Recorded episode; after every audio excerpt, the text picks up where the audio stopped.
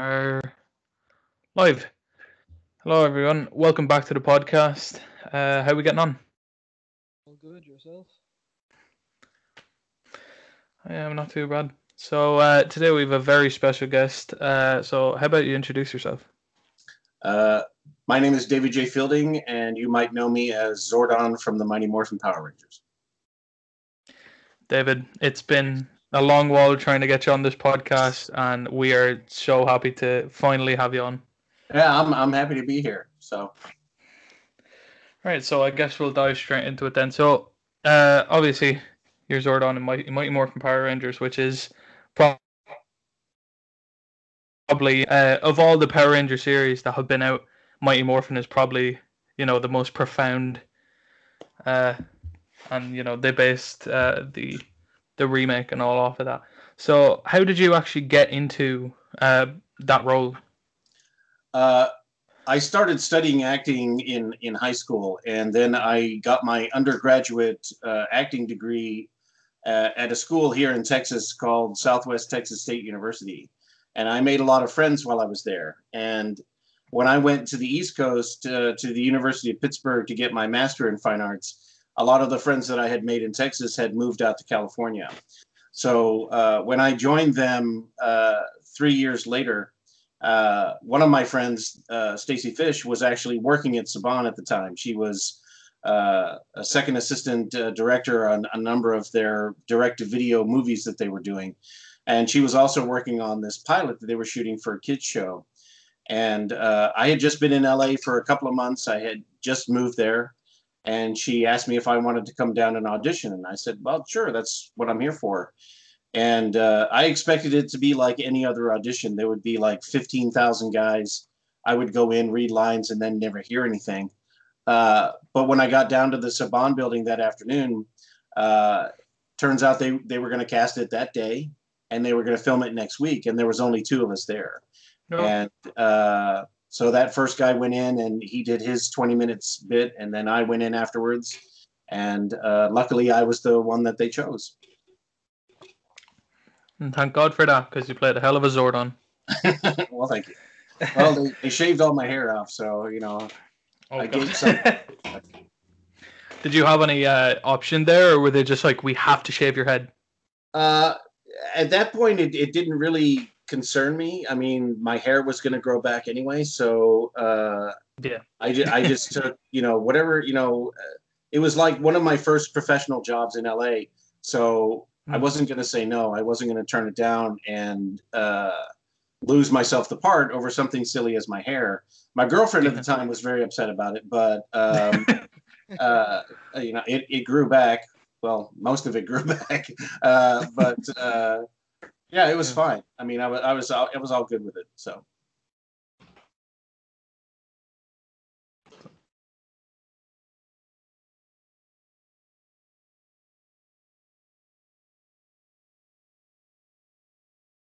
I have to step away for a second. So, Willem, can you just continue there for a second? Yeah. Um. Yeah. So, uh, what was it like actually filming for Power Rangers then? Uh, it was very interesting uh, because uh, my character was only filmed one time, and uh, uh, they just recycled the footage, much like they recycled the footage from the Sentai for all the fighting of the monsters and the putties and stuff like that.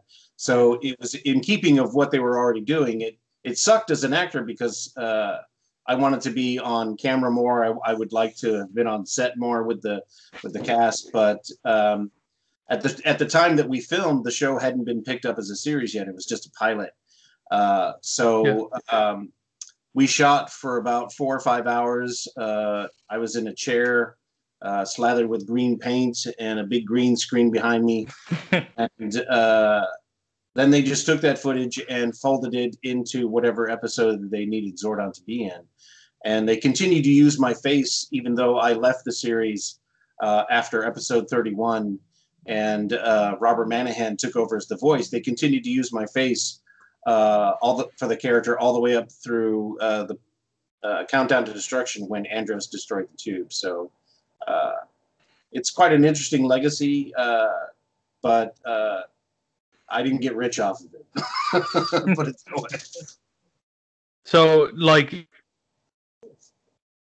after you had joined and played the role, were you getting like, were people walking by on the street being like, "Holy shit, that's Zordon," no, or was it more of like a nobody knew who I Oh. was because uh, there's the blue filter on the uh, the character Yeah. and stuff like that. And when I, you know, when my hair grew back in, uh, you, you wouldn't be able to tell who I was. Uh, and still to this day, unless I'm at a convention, nobody knows who I am. And that's that's that. It's really nice to be able to walk through a store or gro- you know grocery shop and not have to run into people or something like that. So it's fine. I mean, yeah, that's a that's a good way to look at it. Like, because you could be like, oh no, I like you know I couldn't get noticed, and then that kind of made me upset because people didn't know who I was. But no, you like you look at it a completely different way, which is really good. Like, Yeah. Um, so what what do you think of like you know? There's been so many Power Rangers at this point. What do you think of the ones that came after? Um, I think they're all good. I mean, it. eh, Everybody arrives at Power Rangers in a different way. There's the original generation that was there in '93 to watch the the first iteration and grow up with that. Uh, but then there were like other uh, kids and teenagers who uh, hooked into SPD or Time Force or Jungle Fury, Wild Force. You know, which whichever series uh, you know it appeals to them. Um, and I, I think they maintain the same message that we had at, at the very you know start of the show, which is teamwork is important. Stand up for your friends, uh, and just you know just work together and do good in the world. And and I think that speaks uh, across whatever generation and whatever series you're watching. So it's it's always great to be able to meet a new ranger and welcome them into the family and uh, hear their stories about what Power Rangers meant to them before they were actually on the show. Uh, so it, it's a very interesting, uh, uh, like I used the word before, legacy that it continues to grow and it continues to expand and uh, brings in new people. It, it's amazing that we're sitting here 27 years later and we're still talking about a show that happened such a long time ago. But uh, it is what it is, you know. Yeah. Yeah, that's very uh, true. You said there that it's interesting to talk to like new people that come in to the roles about like what it means to them. So like for you, looking back on it, what would you say that doing it and your time on Power Rangers meant to you? Um, at, at the time, it didn't really mean much other than uh, a, a job or something. Uh, it was an interesting anecdote that I could tell people at parties. Is like, oh yeah, I was I was on a kids television show. So at, at that time, it, it didn't really mean much. After attending conventions and meeting fans from all over the world, it's become to mean so much more because uh, it's it's one of those things where you uh, you meet people from Indonesia or from South America, and it's not our differences that everybody talks about. It's everything that brings us together and what we have in common, what is similar between all of us, and and that's the amazing thing to me. That's that's what it means for me is that uh, we are we are more we are together we are more. That that was the the motto from the twenty the 2017 movie, and that that really is true as far as like the Power Rangers family. Together we are more and uh, that's the one thing that I keep coming back to uh, whenever somebody talks to me about Power Rangers. Is like this is a common connection that millions of people have, and that's pretty awesome. Yeah. Yeah. So it's it's like the togetherness of it all then. Yeah. Okay. So what? So did you? Obviously, in 2017, they made the movie. Did you get to talk to Bryan Cranston about portraying Zordon? No, uh, that would have been very cool. I, w- I was excited that the that they cast him because my chances of meeting him jumped up about fifty percent, but that that hasn't happened yet. I mean, uh, I do have my fingers crossed that that he'll attend a, a Power Morphicon one of these years, and that would be awesome. Uh, but I was I was really really excited to see what they would do with the character, and I really liked how his face moved in the ship back and forth, and uh, made it much more dynamic because on the TV show the character is very static. He doesn't move very much, And as you move into later seasons and episodes, he's very frozen. He, he's he's there's not much life to the character whatsoever. So uh, watching Bryan bring it to life on the big screen was very cool. Yeah. And do you think uh, that the movie did it justice in the end? Because I know, like, a lot of fans were kind of upset over it, but I honestly, I thought it was a good movie. Um, I really liked it. I mean, I, I, it's a product of its time, and the world is a much different place than it was in 1993. Um, I thought they captured the heart of what it was to be about Power Rangers. The the conversations all of them have around the campfire about uh, you know learning to become friends and standing up for each other, and uh, again discovering what they have in common, not what what not what separates them. Uh, I think that's that's a big theme in the show.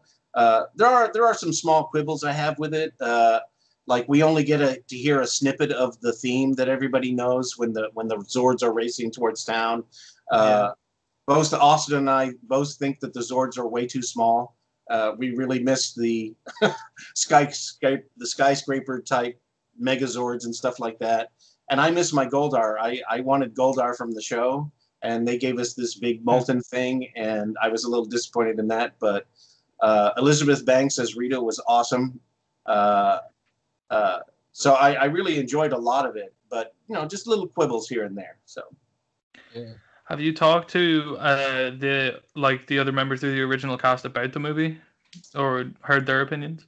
Yeah, uh, Walter Jones and Austin St. John and David Yost and I, uh, you know, we, we discussed it and we, and we we chatted about it, and uh, because I do a lot of shows with with Karan Ashley, we we just talked about it, and uh, everybody, you know, enjoyed it. Everybody liked it, but again, it wasn't what we knew as Power Rangers. It was something different.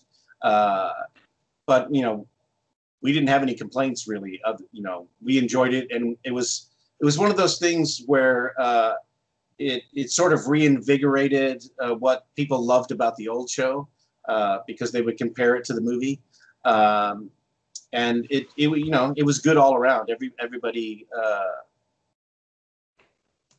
I don't know what's the what's the right word to, to put it. Uh, it, it, it just sort of elevated things and, and made things nice. So yeah. Yeah. Do you think they're going to do a sequel, or do you think they're just going to leave it at that one movie? Uh, well, I know Hasbro has plans to do another movie, but it won't have anything to do with that version of it. I, I oh, so it'll be like a kind of a reboot of it. Yeah. Well, like uh, a, a, another Power yeah, Rangers movie. It won't be that cast. A reimagining of it, yeah. Uh, yeah but it, it won't. It, they won't bring that cast back, which is a shame because uh, I really enjoyed uh, Dacre Mon- Montgomery and Becky G and Naomi and RJ and Ludi Lin. I think they all did an amazing job with, with those characters, and yeah. uh, it would be nice to see what they would have done with the sequel. Uh, I mean, they teased Tommy and the Green Ranger and stuff, so uh, it would have been interesting to see what they would have done with it. But I don't think there are any plans for that. Yeah, I mean, that was I think that was Dacre Montgomery's one of his first roles, if I'm not mistaken, and then he went on to be in Stranger Things right. and uh, his breakthrough then.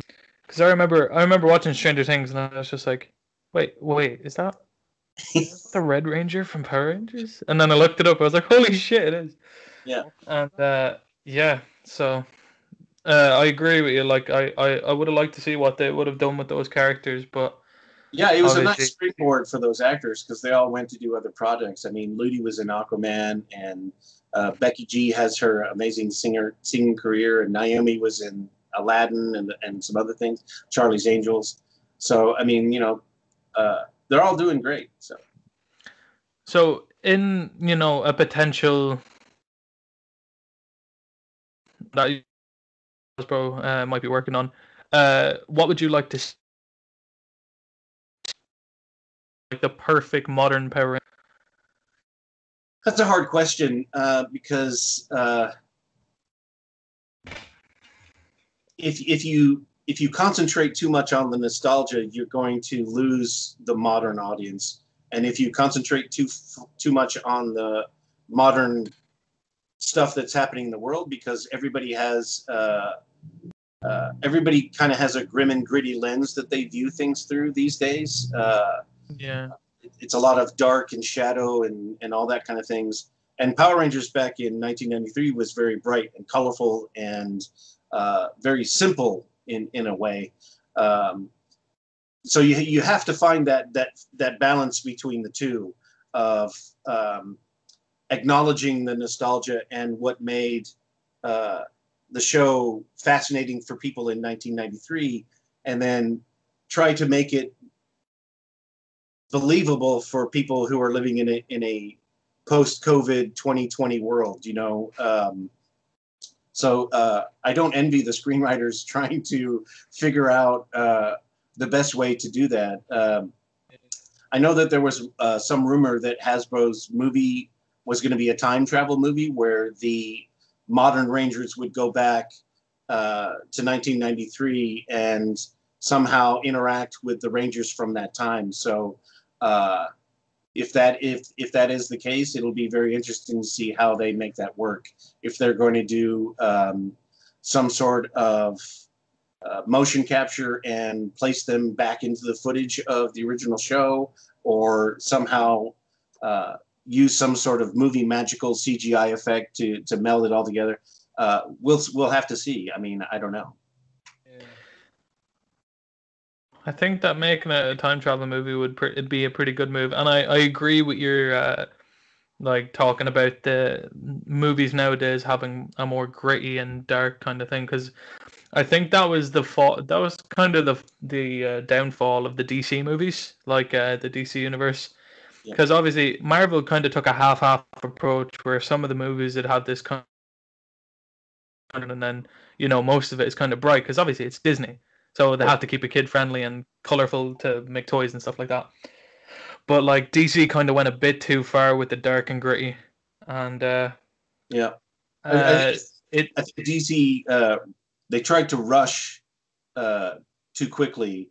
Mar- Marvel had taken time from like 2008 to build this universe up to Yeah. you know the Infinity War, and uh, Mar- uh, DC and and the WB were just rushing really hard to try to keep up with that. And I think they rushed storylines and. Uh, because I'm I like the movies, but I'm not a fan of the Snyderverse. Uh, I I uh, I have issues with that, but um, uh, that's that's a conversation for a different time, I guess. But yeah, uh, since we're talking about Power Rangers, but yeah, um, uh, like I said, the the world is is a much different place nowadays than it was back in 1993. Um, uh, things, you know, people are a little bit more serious about things, and um, that that is reflected in the entertainment that we watch these days. yeah.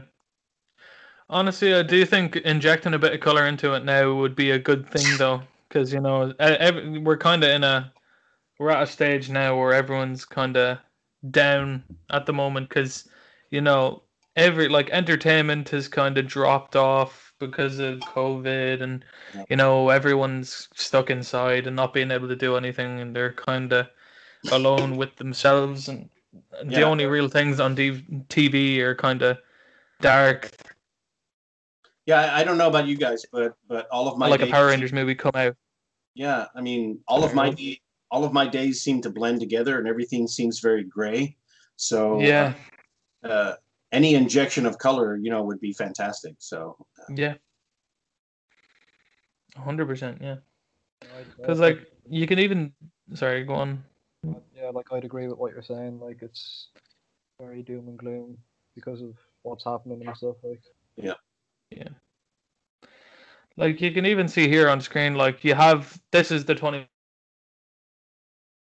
obviously up here, and uh, you can see you know they kind of went with the metal suits and kind of darker colors for. Whereas if you have uh, I'll bring it up here. yeah, I, I think that was influenced by Marvel with the Iron Man, and they wanted to sort of, uh, have something identifiable for the audience that was Like, familiar. look at the difference here. Yeah, yeah. Here we got here we got the cover of Mighty Morphin Power Rangers, very colorful, and then you got the cover for Power Rangers yeah, yeah, I was- I was just gonna say, 2017. It it looks a lot like it's an advertisement for a Marvel movie, and not like it's. Yeah.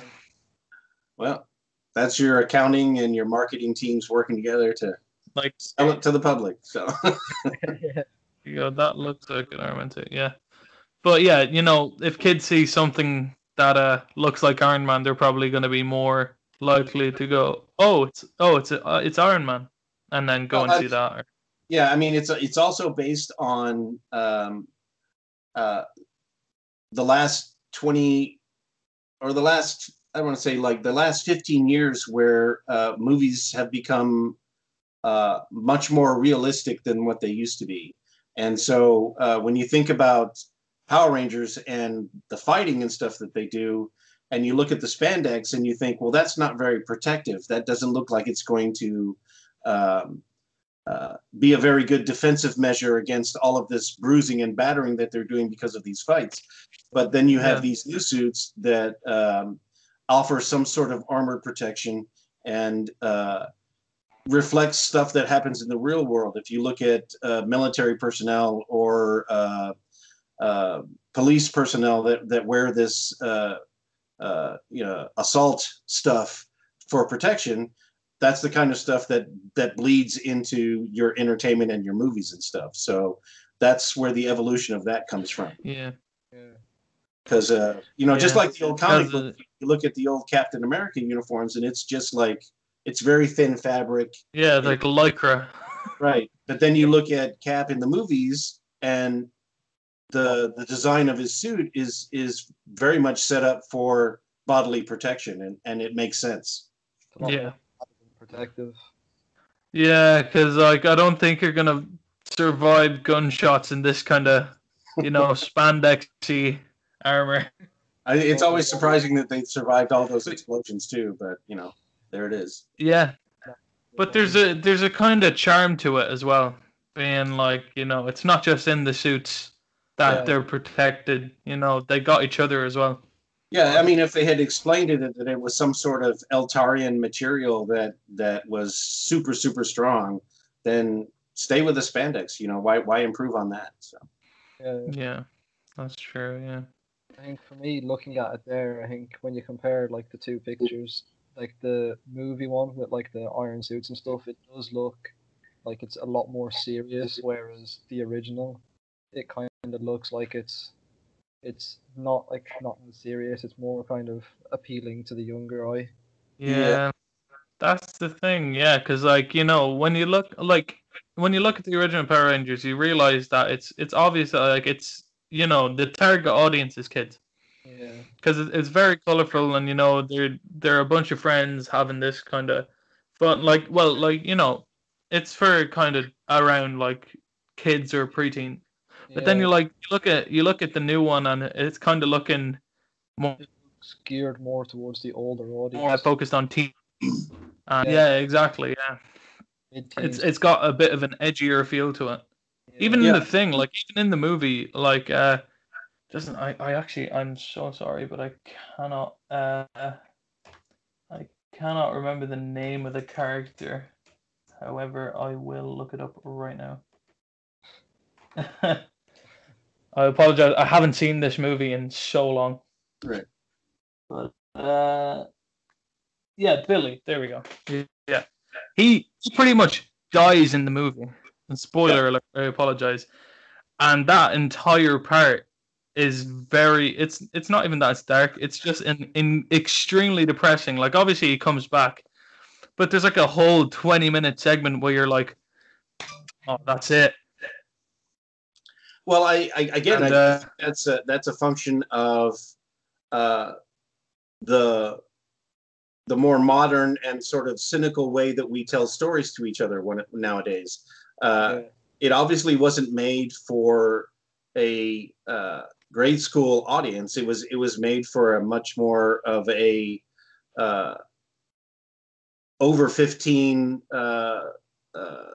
Young adult audience. Uh, so it was it was different altogether. And as you get older, as as you consume different types of stories, what pleased you as as a kid is not going to please you as an adult. Uh, your your brain just doesn't uh, accept the reality of it. it. As a kid, when you're watching the Power Rangers at five, everything that happens in it is real. and uh, it makes perfect sense that all of these different Zords can fit together and come together to form a Megazord in five seconds. When, as an adult, you know, in reality, it's going to take a lot more time for that thing to get together and build up. And uh, you know, people pass away and people have traumatic injuries uh, due to stuff. And uh, the way the story was told, uh, it was a way for Zordon to redeem himself because he was pretty much a jerk through the first part of the movie, so focused on solving the problem that that he couldn't acknowledge that these kids were the right ones to help. And it was only because of uh, Billy dying and then him bringing him back that you know brought everybody together. So I, I thought that was a great moment, uh, much more uh, sophisticated uh, than than the 1993 version. But again, it's it's a result of the times and the kind of stories that that we tell each other and and agree upon these days, uh, which you know, which is the right way to do it. it. It all depends on who you're trying to reach, I guess. Yeah. Kind of brings a bit more of a realism to it rather than just kind of a. oh, Yeah. This happened. That's very true. Yeah. Like it's. and and a lot of that has to do with the fact that um, uh, the special effects and the uh, CGI and practical effects that they can do in movies today is so much more sophisticated than it was back in the early 90s. Yeah. Uh, the the stuff that they were doing during Jurassic Park, which which came out the same year that that Power Rangers did, that was very early CGI, and you saw how realistic those dinosaurs looked, and it's just gotten better and better from there. And uh, we as audience members will look at that entertainment and we will be able to spot right away that's fake, that's not real, uh, and that will affect whether or not you enjoy it or not, uh, or if you are immersed in it and uh, suspend your disbelief and just let the story carry you along. Uh, yeah. because you watch like the old episodes of 93 and you're like going oh well it, it's not realistic but it's fun so. Exactly. There's like a, there's that charm to having practical effects and kind of old uh, CGI and special effects and stuff like that. Because I know like we like whenever we're talking to actors or like uh, other movie podcasts and stuff, we always if we're talking about horror, it always goes back to practical effects with that. Because uh, you know, there's just like yeah, like you can get a horror movie nowadays where there's like bad CGI you know it doesn't it doesn't really give you any feeling of anything but like practical effects not like sometimes yeah they can be kind of goofy but there's that enjoyment there as well to think someone made that and like you know it it was like kind of puppeteered in this thing. Because uh the movie I always go back to is the thing John Carpenter uh, John Carpenter even. And uh you know like the practical effects in that movie are just absolutely phenomenal like. Yeah. Yeah. But I yeah because the, the actors are in the room still kind of like they Yeah. still stand up today when when the head falls off the table and sprouts the spider legs and walks off i mean that thing was in the room with kurt russell and those guys so they got to actually react to that and that's Yeah. special about that so yeah Yeah. It's yeah, because you know you, you can only get so much emotion out of uh someone like staring off into you Right. know like a big stick with like uh ping pong balls on it. right something Well, like that. that was that was the problem that they had on the the tv show because uh, zordon was not with them in the command center. There was a tennis ball up on the wall and that's what they were looking at. And they had to imagine this, this big face you know? Uh, Yeah.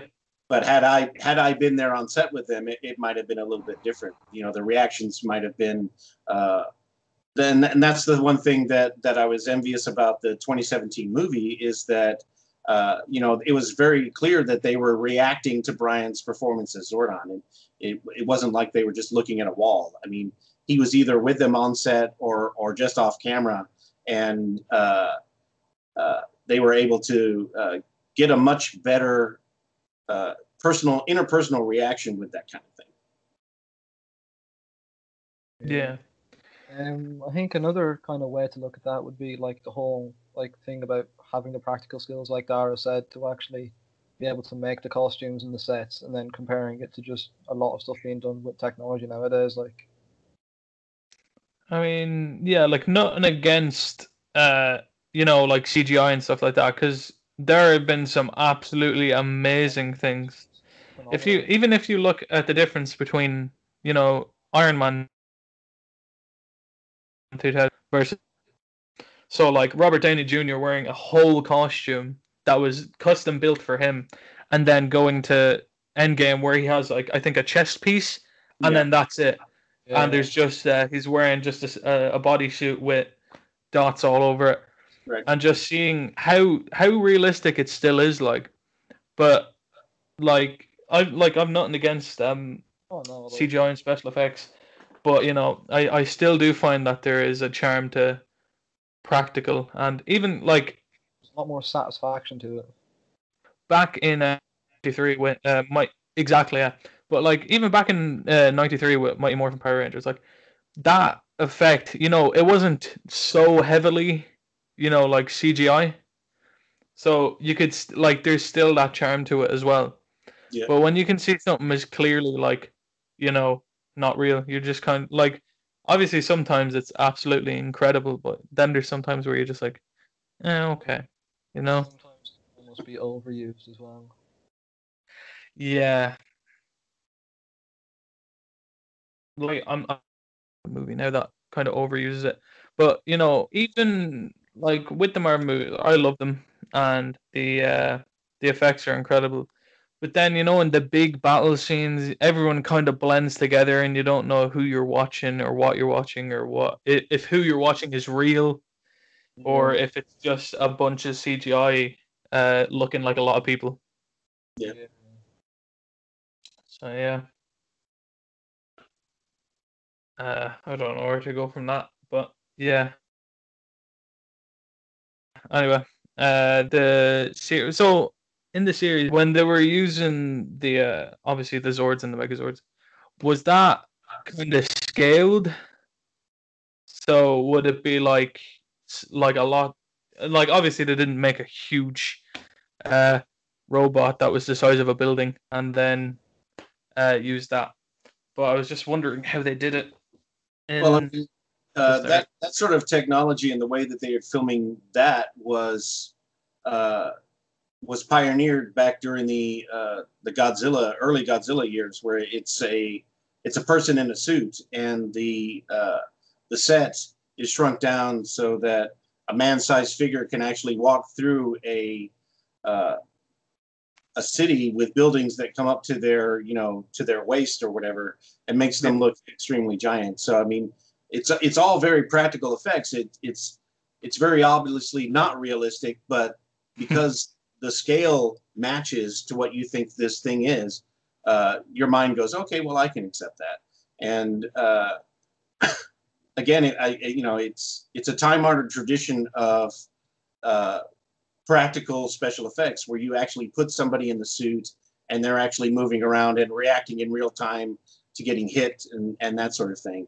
Uh, but I'm, I'm sure there are, are uh, little snippets of behind the scenes stuff from the Sentai that you can find anywhere and uh, check all that stuff out. But yeah. those guys are some unsung heroes of, you know, battling big monsters in these suits and nobody knows who you are. So Yeah, I think it's kind of uh, creature effects like workers because we had um we were talking to oh, his name comes back to me now hopefully Ian Whyte. uh Ian Whyte that was it yeah Ian Whyte uh and he played Predator in Alien versus Predator and he was telling us how in the first one they had to put a suit on him and then put all all the armor on him and how you know horrible that was being Right. there well like he said like it was like it was nice but you know after After a while. yeah, They're that's, doing that's, Yeah. it gets heavy. you know, to get into my suit and have all these people put armor on. yeah and then in the second one they just kind of built the armor onto the bodysuit so he just have to get into the bodysuit I think he said it took an hour and a half to get all the armor on at the start and then I think it was 45 minutes with the uh, bodysuit Second yeah. Yeah, those guys are, you know, pretty incredible. And like you never, like you rarely see their faces, so it's kind of like, oh, you know, you would have never known. But yeah, that goes kind of back to the conversation we were just having about like the practical skills versus CGI and stuff. Like yeah, nowadays, you don't really get to appreciate them people that do do all the stuff for like creature characters and stuff as much because there is a lot more CGI work and stuff done. yeah, that's very true. Hmm. So, do you think if uh, Saban or Hasbro ever approached you to uh, be Zordon again, do you think you'd go for it, or would you let them uh, take someone else? Oh, I'd be happy to. I mean, uh, I'm not really sure that anybody uh, who's in production has floated that idea to you know studio heads. Uh, uh, but uh, if if they asked me and and the script was right and all the other factors were okay, I'd I'd be happy to come back and play Zordon. Uh, it's kind of difficult though because uh, uh, especially with the the new series and stuff that they're doing because uh, Zordon was never part of the Sentai, and they they still use some of the Sentai footage for the series that they're making, and there's no Zordon storyline that's that's fits in with any of that stuff. So. Uh, trying to rewrite the episodes to work in the character uh, in some way or other is, is rather difficult. Uh, as far as uh, a- again with the movie plans, I, I have no idea what, what's going on with that. Um, but uh, if I was asked to come back and reprise the role, uh, I'd be more than happy to. Uh, do you ever have people like you were saying? Obviously, you go to a lot of comic cons and talk to a lot of fans. Do you, you dress as Zordon? Do I ever dress as Zordon? No. Do you ever have anyone who comes kind of dressed as Zordon Oh or yeah, I- cosplaying as Zordon? uh, when the first Power Morphicon I went to in 2014, there was a young man who was cosplaying as Zordon, and he had painted his face blue, and he was carrying around a big uh, set that had all the Rangers on it. It was amazing, and I've seen other uh, cosplayers who uh, will try to create like a power chamber. It's it's very creative. Uh, all the cosplay that I've ever seen for no matter what franchise it is, whether it's Power Rangers or Alien or uh, you know whatever's popular gi uh, you know transformers teenage mutant ninja turtles it's awesome uh, that somebody is so inspired to use their creative energy to recreate the costumes from something that that they hold very near and dear to their heart that's awesome Yeah. Yeah. That, that's a really good use of your time yeah. Yeah. Do you think you'd ever go to a convention cosplaying as Zordon?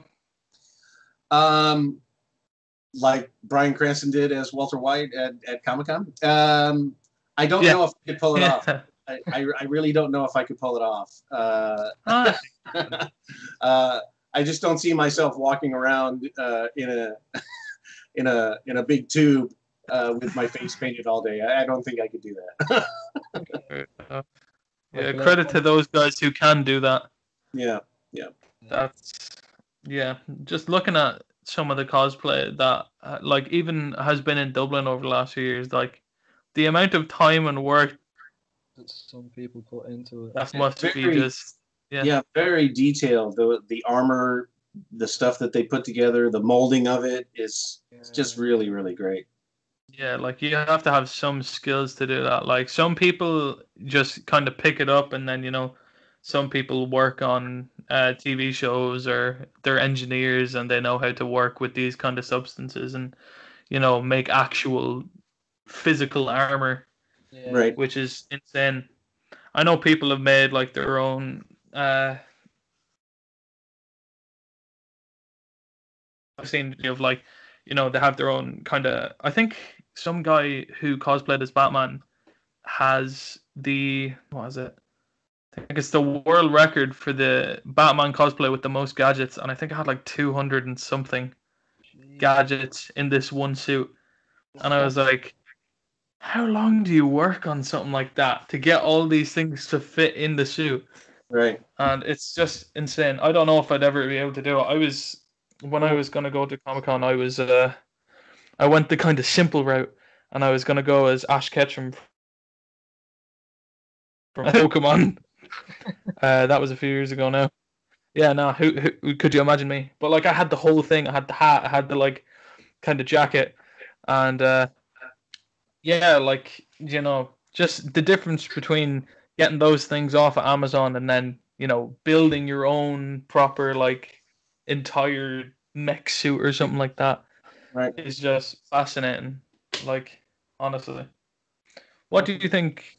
Uh, like obviously you've been to a good few Comic Cons. So what what would you say is the best cosplay you've ever seen? Uh,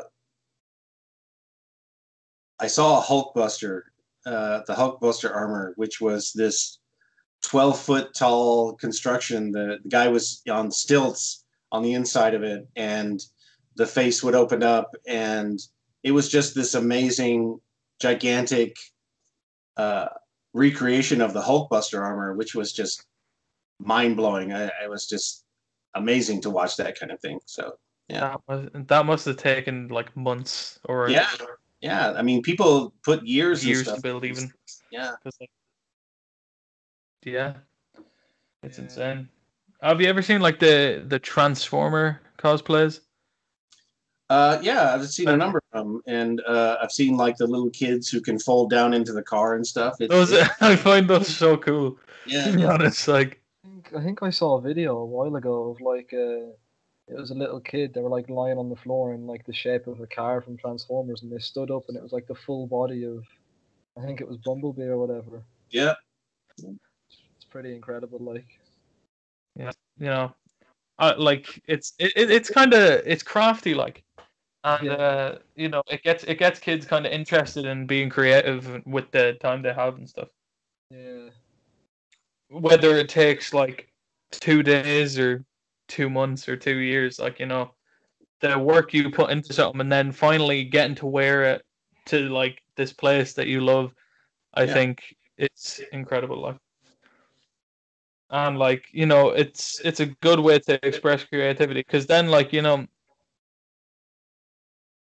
And like people can do music or they can do theater or you know they can be uh, and then you know it's a good way to express your kind of creativity I mean that that kind of stuff is very infectious because uh, somebody will spend a great deal of time making that thing, and they'll go to a comic con, and somebody will see them walking around, and that will inspire them to try to do something else, which will then inspire something else, inspire somebody else, and it just spreads. You know, like uh, in in a very good way. I mean, it's you'll you you never know. Uh, how how you're going to touch somebody else's life, you know, and you should always be very mindful of that that your your actions do resonate with other people and um, you know trying to do something positive with that is is obviously the goal of what everybody is trying to do and and to make make everything better for everybody else and and uh, not be very destructive with stuff you know? Yeah. Yeah. do you find that true for you as well? Where like uh you know you, obviously you've portrayed uh zordon you've been in and uh like do you find that true that people would come up to you and be like oh yeah when i saw you on screen i was like oh yeah you know that might be something i'd like to do or to try yeah to do. and uh, i've i've met a number of fans that uh, not necessarily my character but have been inspired by other characters on the show to uh, you know become heroes in their own right. They they are uh, people that grew up watching the show who grew up to become firefighters or emts or to join the military to try to to to serve you know to to protect their neighborhood to protect their town. Uh, that's very inspiring. And and to hear those stories it's it's very surreal and and very humbling to know that um, something i did 27 years ago is impacting lives in a very positive way. Um, it's it's very uh, heartwarming and special to know that something like that uh, continues to inspire and continues to ripple outward. So it's awesome. Yeah. I mean, Yeah. that's one of the best things about doing what you do. is just like hearing stories like that and stuff, and finding out that people have done such Yeah. just that. Like yeah the, the world over because you know we, we talk to people from from all over whether it's indonesia south america uh, australia Great Britain, uh, Europe, uh, and they all have similar stories about uh, how the show inspired them to to be better, to be bigger, and uh, uh, that that's something that I, I think is something that I will carry with me for the rest of my life. That that it was very positive. So yeah. Right, and uh, just one more question before we finish up. It's been 20 uh, Mighty Morphin Power Rangers, and uh, obviously in three years it's gonna it's gonna be 30. So, Right. is there any plans for a 30th anniversary kind of get together or something like that? Oh, I'm, I'm sure there will be. Um, uh, I haven't heard anything right now, but uh, I can't imagine that anybody will let the 30th anniversary of Power Rangers pass by without something happening. Oh Uh, yeah, hundred percent.